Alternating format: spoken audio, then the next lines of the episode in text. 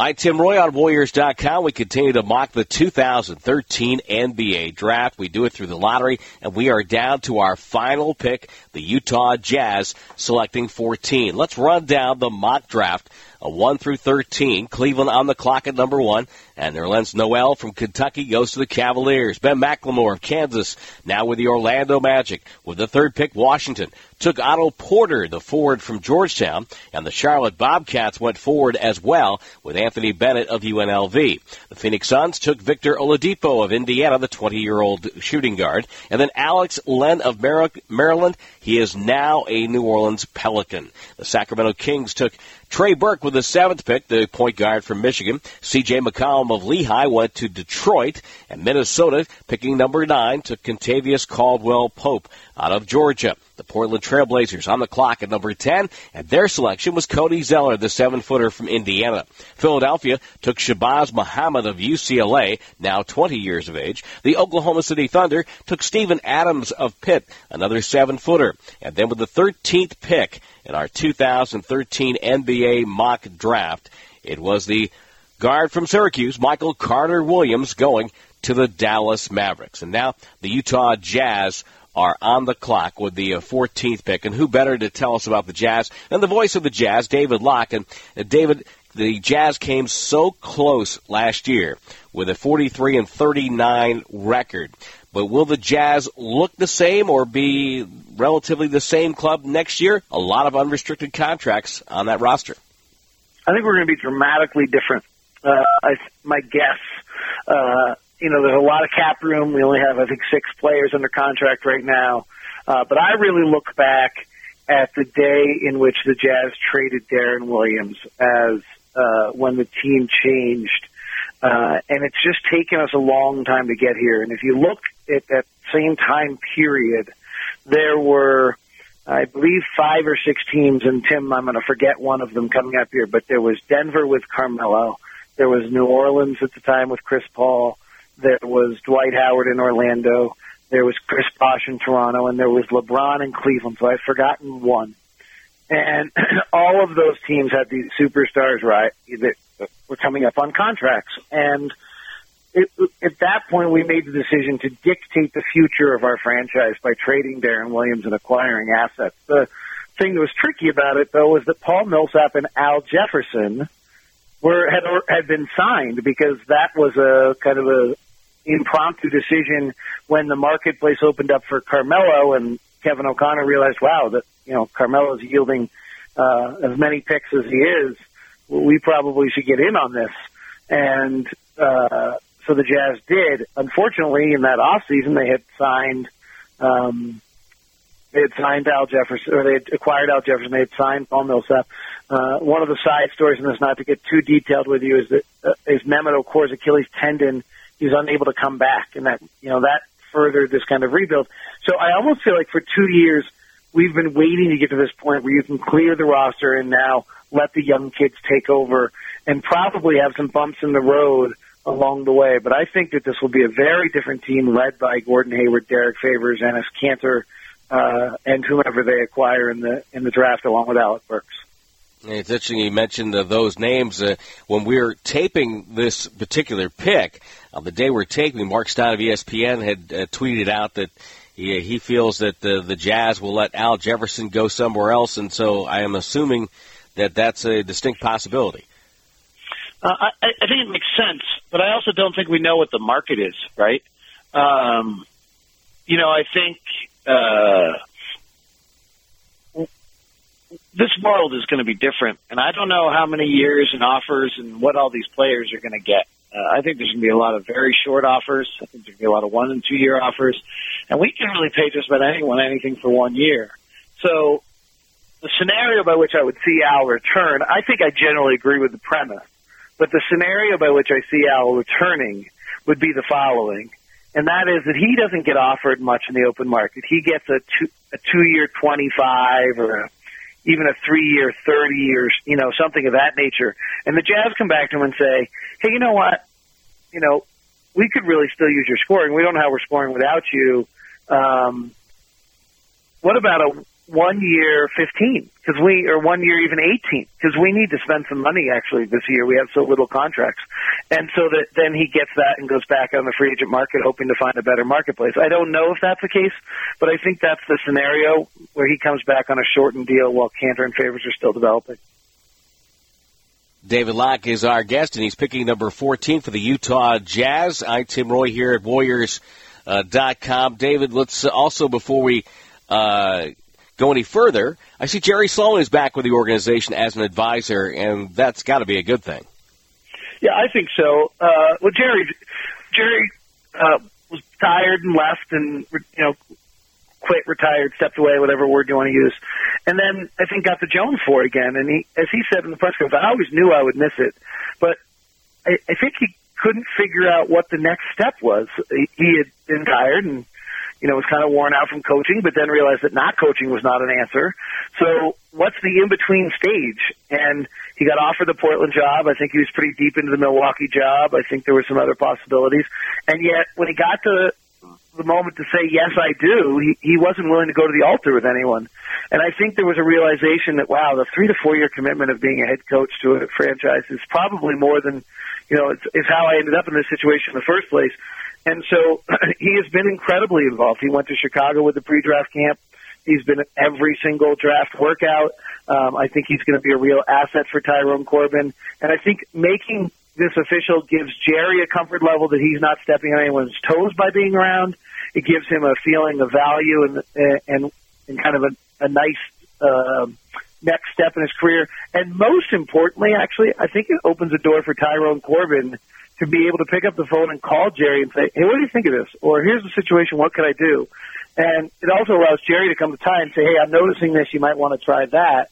With it being, with it being official, uh, and it's funny, the media's approach on this, Tim, was, well, this could be awkward. I actually think what was more awkward was before it was official because Ty really couldn't go to Jerry.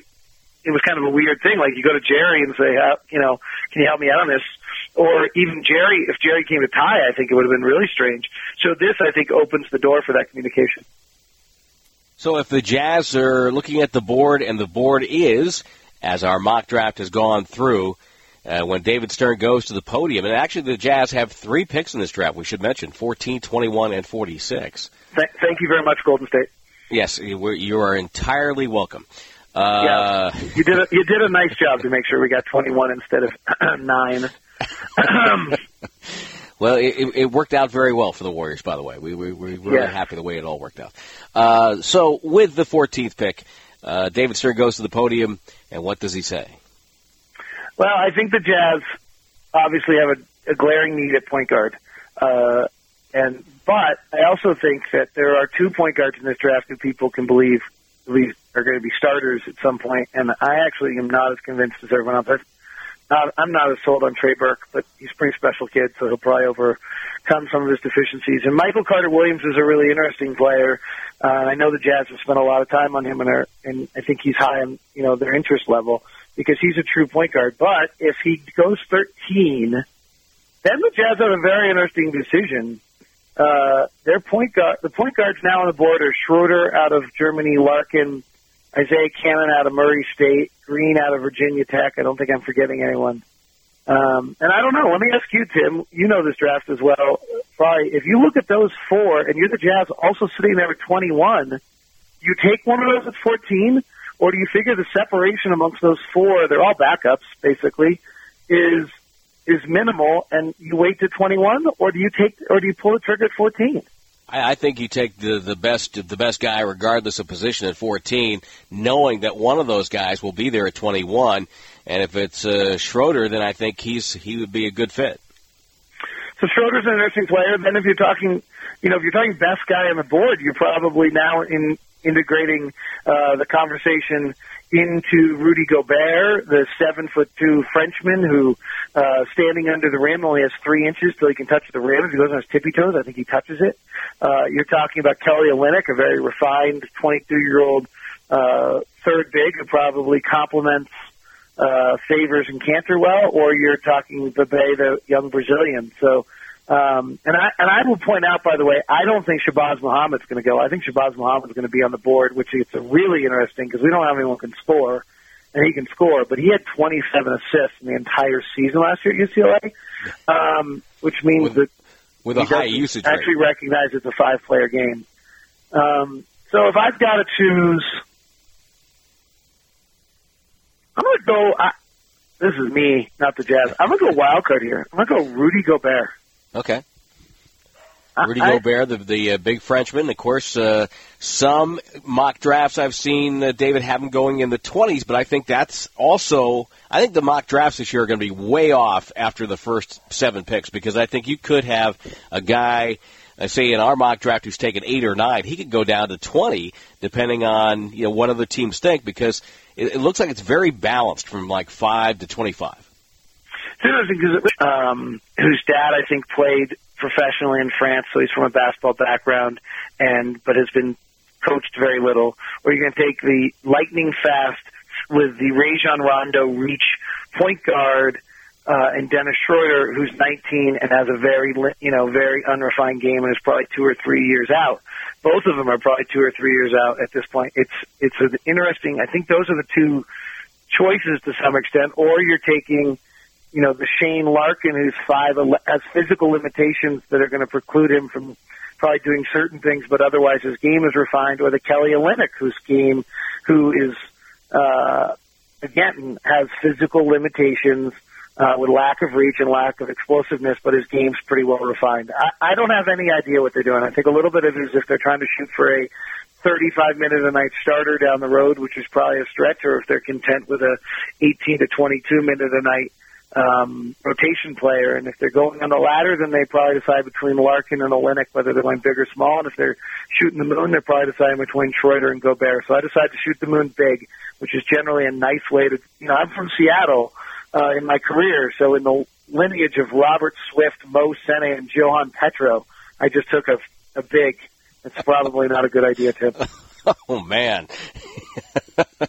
Obscure centers for 30, Alex. Thank you. Uh, yes. Well, Gobert has. by, by the way, can I jump in? I agree with Yes. you. Um, and I think the Sacramento, and for the three people that are still listening to this, I think the Sacramento pick is the most interesting in this entire draft. And it's with a GM who just took over, is having kids in, as we speak today, for a second time so we can see him in, in person. Um, but the Sacramento pick to me is the pick that kind of moves this draft where it's going to, which direction it's going to go. Um, who, you guys had him taking Trey Burke, is that right? Correct. Yeah, Trey Burke. See, and I again- think there's a chance if they could go big there, then suddenly Burke goes to Detroit at eight, if I have this correct. Now suddenly some of those guards are dropping, and the Jazz suddenly may end up with one of those. You know, Karasev sneaks in there as a shooter for for Dallas at 13, and Michael Carter Williams is on the board at 14. Um, or even, I mean, CJ. Let's say Detroit really wants CJ McCollum. What gets really interesting to me is if you look and you have it in front of you and I don't, but if you look at after Sacramento at seven and Detroit's eight, am I right? On, I'm right on that. I think. Right. They they took Burke and then McCollum went to Detroit with the Caldwell Pope going to Minnesota. If a point, if two point guards, so there's really three point guards: McCollum, Burke, and Michael Carter Williams. And I'm not sure McCollum's a point guard, but that's how he's being uh, Right. viewed. Right. If if they if if Detroit and Sacramento don't play along, the next four teams all have point guards. Right.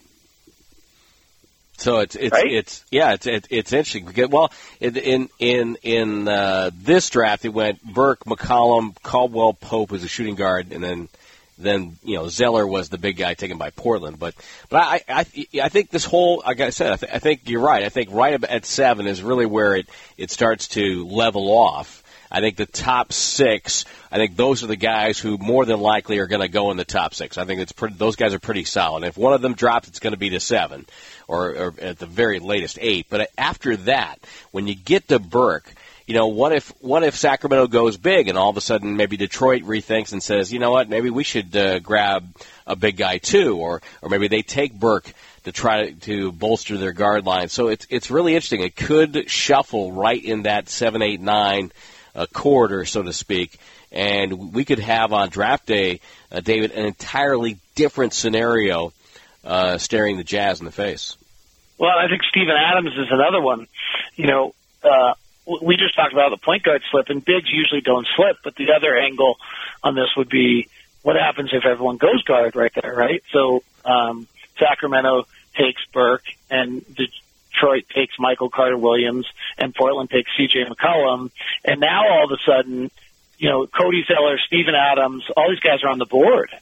Shabazz Muhammad, and it only takes one team there doing something you don't anticipate, and suddenly some of these thought of top 10 seven footers are on the board at 15 and 14 and wherever they're going to be. Um, which, you know, I know I've listened to all your podcasts and you talk about whether the Warriors would jump into this draft. I mean, I think that's where suddenly you've evaluated a player that you really like and you say, well, we can't go get him at eight. Well, all of a sudden, Dallas is sitting at 13 and the players on the board that you like and you're the Warriors, maybe you can go get them because you know, Dallas supposedly wants to move 13 and doesn't want to add the salary. Right, exactly. Well, uh, David, we appreciate uh, your time here, and so Gobert is the pick, the uh, seven foot two. Did I really do that? You sure I really did. did. Man, you got I got to stick to radio. Your phone's not going to be ringing on draft night. They're not going to say, "What do you yeah, think?" Uh, yeah, I, I, I, I, I think that was, you know, I, I, I probably got booed I got booed at our draft party for that. All right, David, thank you so much as always uh, for your time. And, and if people want to follow you to keep uh, updated on those uh, three picks with the Jazz, and of course you do a lot of uh, coverage of the NBA and a lot of breakdowns on all these players, how do they follow you on Twitter? You can follow me at, at Locked On Sports. Locked On Sports. You need to follow him as I do. David, always a pleasure. Great. Nice to chat with you. Say that RC for me. So there you go. We have mocked the entire lottery of the 2013 NBA draft. We hope you enjoyed our coverage, and you can respond to us here at Warriors.com and let us know what you think about our mock draft as we get ready for the 2013 NBA draft. We'll have a special draft show on the KNBR 680 on Thursday night, so make sure you uh, come back for that. But again, we thank you for participating in our 2013 NBA mock draft. I'm Tim Roye for Warriors.com.